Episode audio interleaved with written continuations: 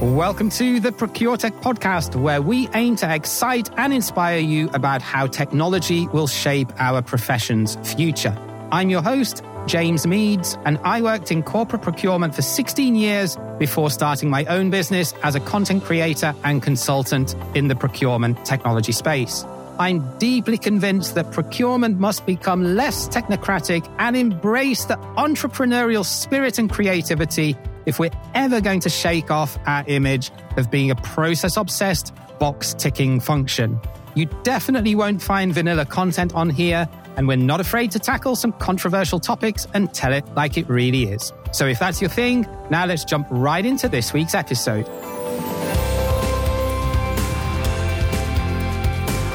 Yes, hello. Very warm welcome to another episode of the ProcureTech podcast. We are the official podcast of procurement software site where you can search, filter, and find over 400 procurement technology solutions all in one space and all completely free of charge. Why waste thousands of dollars on a research subscription when you can do 90% of what that does in one place and not have to pay for it, I ask you.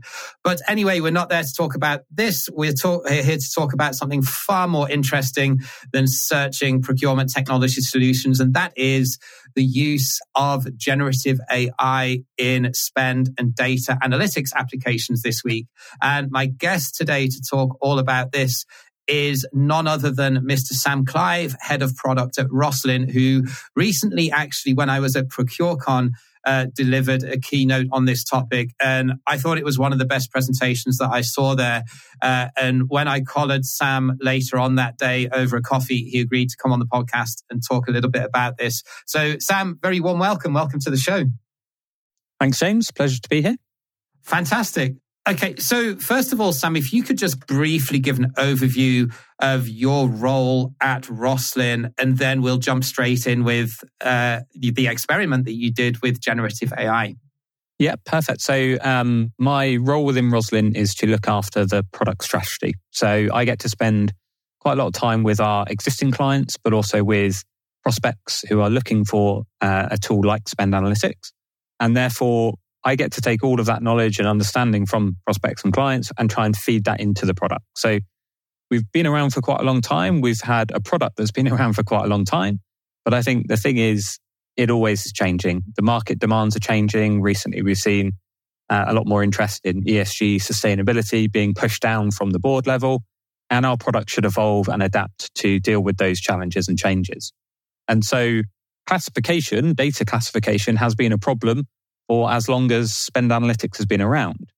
And from our perspective at Rosslyn, we've historically dealt with this through rules, through processes, but fundamentally it needs people, it needs knowledge to understand where to put the data.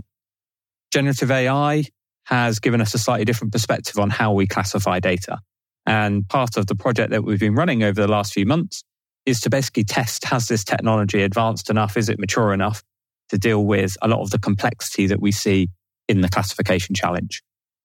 Got it. So if you could then maybe explain the challenge that you faced when you set out to do this as an experiment, because I think what you just said outlines where you've come from historically and how historically spend analytics has been put together and and as you very correctly alluded to some of the push now from the board is is around sort of sustainability and ESG data so with that backdrop when you wanted to do this experiment with Gen AI, what challenges did you face and, and how did you go about doing it?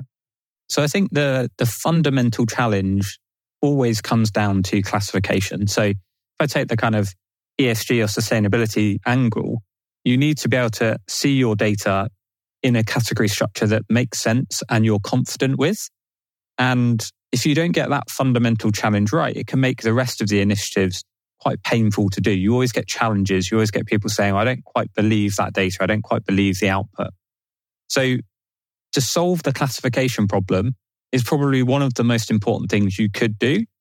But historically, dealing with it through rules and through kind of people actually processing the data, it's very boring. It's very tedious. It's very time consuming to get right.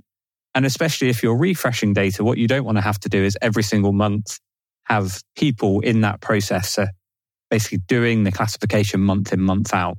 So the challenges we've seen historically have always been the time it takes to, to get it right, the time it takes to do it on a regular basis. And also when you've got people that perhaps disagree or have slightly different lenses they want to apply to the data, remapping that, reworking it can often be time consuming and quite painful for organizations. And it's fairly common that those types of things happen and then prevent users from or clients from using data for other initiatives elsewhere in the business. Because then I, sus- I suppose that they then lack the confidence that it has a a sort of single way way of sort of verifying that classification if like you say different people have different thoughts or opinions on on how something should be classified. So yes uh, so how is generative ai different then to let's say machine learning and some of the other ai driven technology that has been powering spend analytics platforms up until let's say round about the end of 2022 when chat gpt sort of really became mainstream? Yeah, it's a, it's a it's an interesting one, and we've had at Rosslyn we've had plenty of conversations with the Microsofts, the Googles. We've worked with uh, various universities in the UK as well to try and solve this problem using traditional, in quotation marks, traditional AI and machine learning. Um, but there's always been a big challenge around the quality of data that we get, whether it's at the invoice level, the purchase order level. The quality is always dictated the success and the output of these more traditional approaches to AI and machine learning. And what we found is either we, there hasn't been a solution to leverage that type of technology in the past because of the data quality, or clients are so variable and the output is so variable. I mean, classification as a whole is very subjective. So it can be very difficult to nail it down to a particular algorithm or a particular um, process. You need almost the flexibility of generative AI to be able to understand different types of content, to understand and have an understanding of so much more than what you know a potential traditional algorithm might have had. So what we've seen in this is it's almost a combination of the training that the model has been given. Effectively, most most LLMs are trained on kind of the internet, so it has a fantastic understanding of general knowledge, but its ability to take fairly poor quality data and make the best out of a bad situation is something that I've just not seen in other types of AI and machine learning in the past. And I think this isn't just happening in procurement. It's not just happening in data and spend. I think it's been a massive transformation as to what GPT, chat GPT, especially being, you know, the one of the most well used applications these days, is given people different perspectives on how to use this type of technology. And that's exactly what we found. You know, can we test this technology? is it now mature enough to start dealing with the level of complexity that we see amongst our clients? So if I paraphrase that answer then into a couple of sentences, what you're what you're essentially saying is then that if an organization has historically had pretty poor data, especially at line item level, it now enables you to get to a pretty high percentage. And we'll come into this with the examples that, that you're going to give a little bit later. But it, it, enables that data to be classified correctly first time to a pretty high percentage, which previously with the legacy technology would have been impossible. Yeah, and I think there's um, there's definitely you know a ways to go with this technology. We're still early days, but yeah, I've been surprised myself with some of the output that we've seen with some of the quality of data that we've tested this process with. Awesome. So that kind of leads us nicely on to walking us through then how you conducted this trial phase from start to finish. Because as, as I understand it, uh, you, you took a few test customers that, that were willing to, to be the guinea pigs. So could you maybe walk us through how you went about that and what results you initially saw? Yeah, absolutely. So you're absolutely correct. Um, four of our clients across different enterprises. So there's transportation, pharmaceuticals, media, range of different client types in terms of size, but also industries they worked in, were basically just as keen as us to understand if this technology was now at the, at the right level. So what we were able to do was um, work with them to identify a data set. So these were random transactions from their data to basically test whether or not the solution could classify in the, in the right way. So these transactions were randomized purely because what we didn't want to do is just feed in cherry pick transactions. We wanted to make sure there was a mix of uncategorized data, but also existing categorized data, because that would give us a really good insight as to where it got things exactly the same, where it got things slightly different, and be able to have that conversation with the client as to is your classification good or has Gen AI provided you with something better? So those four clients, we each created a, a test data set for them and started to process the information. And what I would say is this was a bit of an iterative exercise to figure out the right prompts, the right processes that we needed to go through in order to get accurate results. So after a few of those iterations, we were starting to see some really um, positive results to the point where we could start reviewing them with the client. So what we did was we took the output data, loaded it back into a test instance of the Rosslyn application alongside their existing data and gave them insights as to what level of the taxonomy had it matched to 100% compared to their existing um, existing classification. And as part of the process, it also gives output on the justification and the reasoning as to why it's made that decision. And I think that is interesting for me and it kind of plays to the strengths of the generative side of this AI because it can generate an understanding as to why it's made that decision. It's not just a black box where transactions and taxonomies goes in and the you know the output comes out you have no idea as to why it's made that decision. You can ask it to tell you why it's made that decision. And i think that's a really interesting way in which this technology can be used almost to help justify why it's made those decisions. So in terms of what we what we did we took transactional information we also took clients bespoke taxonomies and basically let the system learn what those transactions were let the system uh, understand what the taxonomy was and fundamentally, it does a bit of similarity matching. So we look at the transactional information. We're doing this at the line item level. So invoice descriptions, material code descriptions, chart of account descriptions. We can flex the model depending on the data available, but it's using all of that information to then basically try and find a suitable location in the client's taxonomy. And again, this was part of the test. Can it deal with the uniqueness we find in each of the client's taxonomies? Or does it have to deal with a standard like UNSPSC? And I think, frankly, we were a bit surprised that it can deal with the uniqueness of each client taxonomy. It doesn't have to go to a standard like UNSPSC. It absolutely can. It can deal with that complexity, but it can also deal with the bespokeness of client taxonomies as well. Yeah, that's interesting. So the the different industry sectors that you were that you were testing that this with, I mean, I assume just from the very disparate types of companies that you were doing it with, that they all had their own bespoke client taxonomies, right? Yep, they all have their own. Um, a couple of couple of the examples they even had multiple. So uh, we focus just on one for the POC, but it's fairly common for every single one of our clients to have at least one of their own taxonomy structures. Got it. You, mentioned UNSPSC in, in, in, your last answer, which I, I, believe goes down to six levels or degrees of classification. Um, is that typically then the most complex type of classification that you would have to do? I mean, is that pretty much the most complex taxonomy that you would have to deal with? So, in terms of, I suppose, size, both horizontally and vertically, so depth of, yes, there's about 160,000 potential locations you could put something in UNSPSC. So, if it can deal with that level of taxonomy, it can deal with a three level taxonomy, a four level taxonomy. I think the complexity that we often find in a client's taxonomy, though, is at lower levels, you might find a bit of duplication, or you might find very similar underlying locations that stuff could go in, but only until you start looking at the higher levels do you realize there's a bit of differentiation. Whereas UNSPSC, for all its, you know, um, for all its size and uh, width, there are very, very specific locations you can put stuff. So it's very, very complicated, but there are other types of scenarios in the client bespoke taxonomies that also prevent, uh, also produce some challenges as well.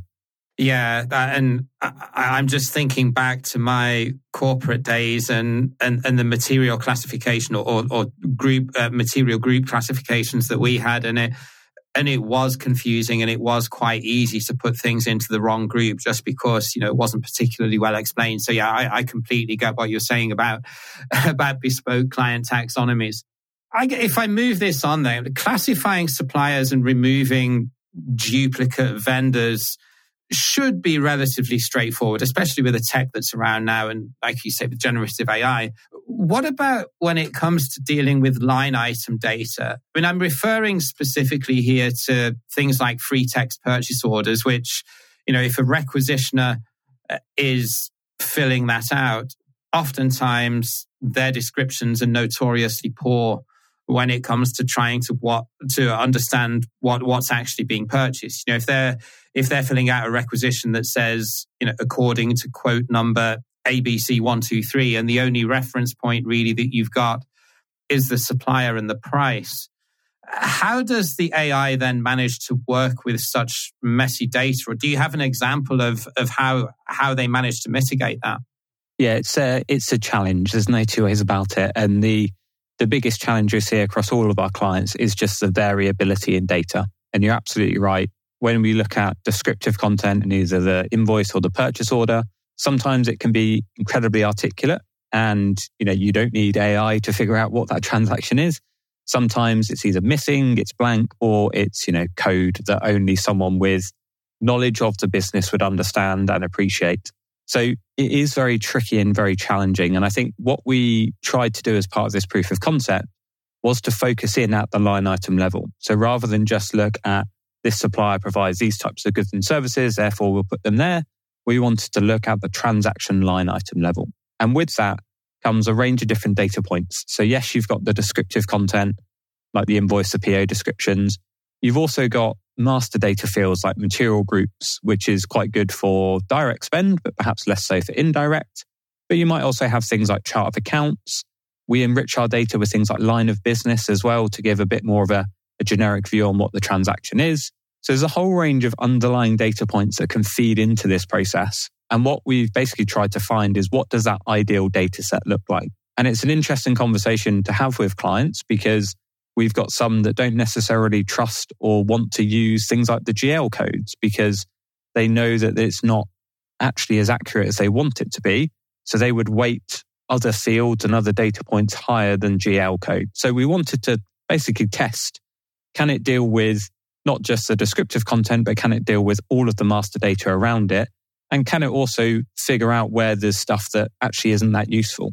And I've seen some examples where the system itself, has it's basically telling us why it's made that um, choice, it will say, I've discounted the line of business or I've discounted the description because it doesn't mean a lot. It doesn't provide me with much more information than what I've already got from the supplier and from some of these other data points.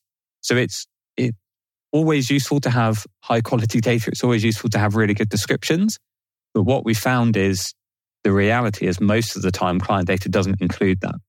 And so this type of system has been very surprising when it deals with the missing or the misspelt data. It can deal with a lot of situations like that. Yeah, and, and you're absolutely right that you that that is the reality, isn't it? And no matter how strong procurement is in any given organization or, or client of yours, they're never going to be able to corral several thousand stakeholders to diligently use the taxonomy that, that, that procurement wants them to use. That's that's just the reality of the world that we live in. Um, one one thing that I'm curious about would with the way that generative AI works in in, in comparison to to machine learning, for example, or some of the the the older types of of AI driven data classification would it be able to, if it had what seems to be an, an, an unintelligible series of letters and numbers that, that, that transpires to be a, a material part number for something like Siemens or Schneider Electric or whatever for a spare part, would it be able to, through its knowledge of having essentially read the internet, would it be able to then identify that as, as say, a Siemens part number and classify it as that? Yeah, it's a really interesting point, actually. And it's probably one that I won't lie, probably needs a bit more research to understand to what levels it can go and get that information. But what we've seen is those types of situations can happen. So to give you an example, I've seen a couple of transactions whereby the underlying description isn't in English, it's in Japanese characters. And within that, it's combined a little bit of information from the description and a little bit of information from the material group description and come up with its own generic understanding of what the transaction is. And that generic understanding is then presented back to the user in English. So even as a, a non Japanese speaker, I'm able to get an understanding as to what this transaction relates to. Now, this can get really interesting when you do have other data sets that you can feed in. So so far we've focused very much just on the spend data that a client provides us. But if we're also able to feed in more up to date information on material codes, on product codes, then that can become really interesting because mm. frankly, you know, it will use all of that data. It will use all data available and it can make for some very interesting use cases in the future. Mm, yeah, things like bills yeah. of material or, or product specs or yeah, yeah, absolutely. Interesting. Okay. You mentioned a little bit earlier that the client is able to see why the AI has has classed has classified an item the way it has. If then it's made a consistent mistake in the way that it's classified something, can, can this be corrected then for multiple line items and then trained so it so it doesn't make that exact same mistake again? Yeah, so there's a couple of things we've looked at for this. So uh, at the very start, I said we typically deal with classification at the moment through rules, and rules can be based on any data point, any component you like. And I think there will always be a need for rules in the future so that when you know a mistake is spotted or someone subjectively wants to put it in another location, they're able to easily correct that inside the application. But how the AI is corrected, it comes back to how it's prompted in the first place. And part of the output of the POC we actually found there was a few things that we needed to adjust in order to make it more accurate in the future. And those types of scenarios where it's either been miscategorized or has been categorized into a subtly different location, how you then prompt the application with different insight, different context as to the transactions it's dealing with can have quite a big impact on the output. And one of these examples we found was um, a transaction with the uh, terminology gas was included and the system read that as gas and tried to find a location like gases, helium, oxygen, that type of thing. The client was American. So to an American, gas means fuel, it means petrol. And as soon as we started to prompt and say, actually, this is, this company is headquartered in the US, this spend is predominantly from the US, it starts to pick up that actually gas should go into travel expenses, just go into fuel. And it, it's quite clever in how you prompt it. So we, part of the work we've done is to basically try and identify what are these types of use cases. It might be intercompany spend, it might be zero value transactions, tax line items. What are these scenarios that cause it problems because it's trying to look at the data on face value? Can we either exclude that data or can we provide it with additional prompting so that it understands where to put that data in the future? It's amazing the opportunities that this could bring, isn't it, over time? Uh, what do you think then? Are the other opportunities beyond just spend analytics that you that you're exploring then as a next step? Because it, it, this obviously opens a whole pandora's box doesn't it of what could potentially be be possible in terms of wider data classification. Yeah absolutely. And i think um, one of the the kind of next steps that we'll be starting to investigate is how we can bring this data together en masse. So at the moment all of our clients data is completely se- separated completely segregated as it should be from a security perspective. But if we can anonymize that data and standardize its classification, you can then start thinking about benchmarking. So how much am I spending with the supplier versus the market versus my competitors versus the wider Rosslyn community? How much am I paying for this particular component or raw material? So that type of insight, when you start expanding the data beyond just your own client data can get quite interesting and also fundamentally how we interact with technology and interact with data like spend might also fundamentally change. So ChatGPT has taken the world by storm because of how simple the interface is, because of how accessible it is. Fundamentally, all you have to do is type in a text box at the, the highest of levels and it will give you a response. It will give you some output. Can we start using that type of user experience on an ed- everyday basis where I can simply ask questions of my data? And that goes beyond just spend data. That could go beyond the entire procurement lifecycle. Can I just ask questions at each step in the journey without having to be an expert in data, without having to be an expert in dashboarding? So there's some really interesting use cases that I think we'll start to see coming to life and probably already are coming to life in a lot of product teams, um, but probably coming to market over the next few months. Yeah. So if I understand you correctly, then you're saying that you the average procurement category manager rather than a data a data analyst could be able to go into these systems and ask them questions around the data that's in there just through using prompts Absolutely. And I think, you know, we, we should, as technology providers, we should be striving for that. We should be making data as accessible as possible to as many different people in the organization. There will still be a need for the data scientists to do the really complex, the really interesting stuff. But frankly, from a category manager's perspective, you should be able to query your data and understand what are the top five things, the top 10 things you weren't necessarily aware of about your category. Those types of questionings should be available and, and yeah, we should as technology providers aim to bring that type of experience to uh, to the market. Do you think this generative AI driven spend analytics or wider data analytics will it make it more affordable to mid-sized businesses because spend analytics tools may, be unfairly, but they tend to have a reputation as being fairly pricey.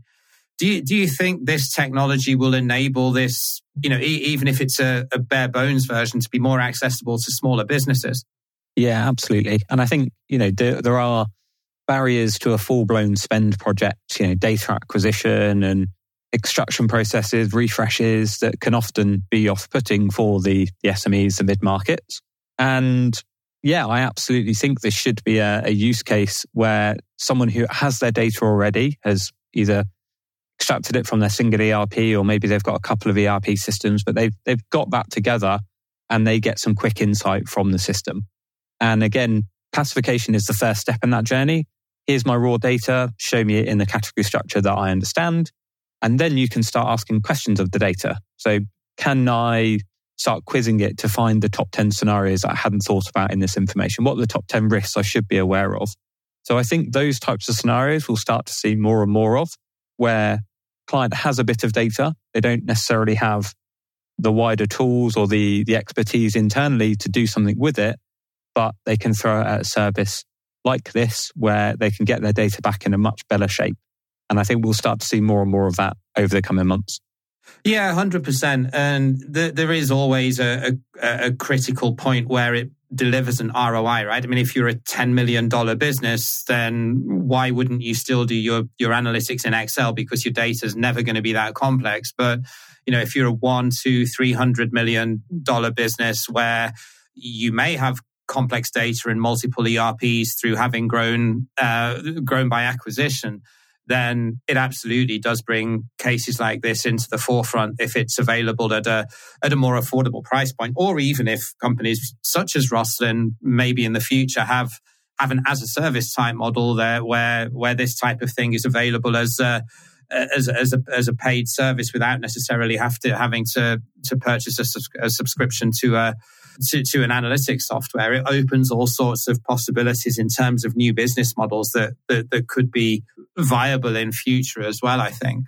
Yeah. And I think the, um, that approach should be the norm moving forward, right? So, yes, you might be a small organization that can deal with it in Excel, but if you have people and you're, you're effectively wrangling data together or you're wasting time trying to get that data together, it's a perfect situation for this type of technology.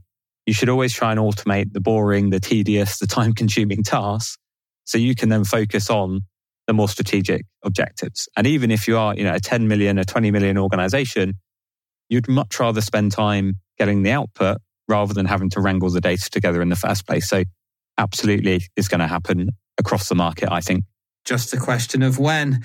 so, Sam, just conscious of the time, and uh, we need to wrap this up. If uh, anyone would like to learn more about uh, about your case study or about Rosslyn in general, uh, where's the best place that we should send them? So, feel free to contact me direct. So, it's sam.clive at rosslyn.ai.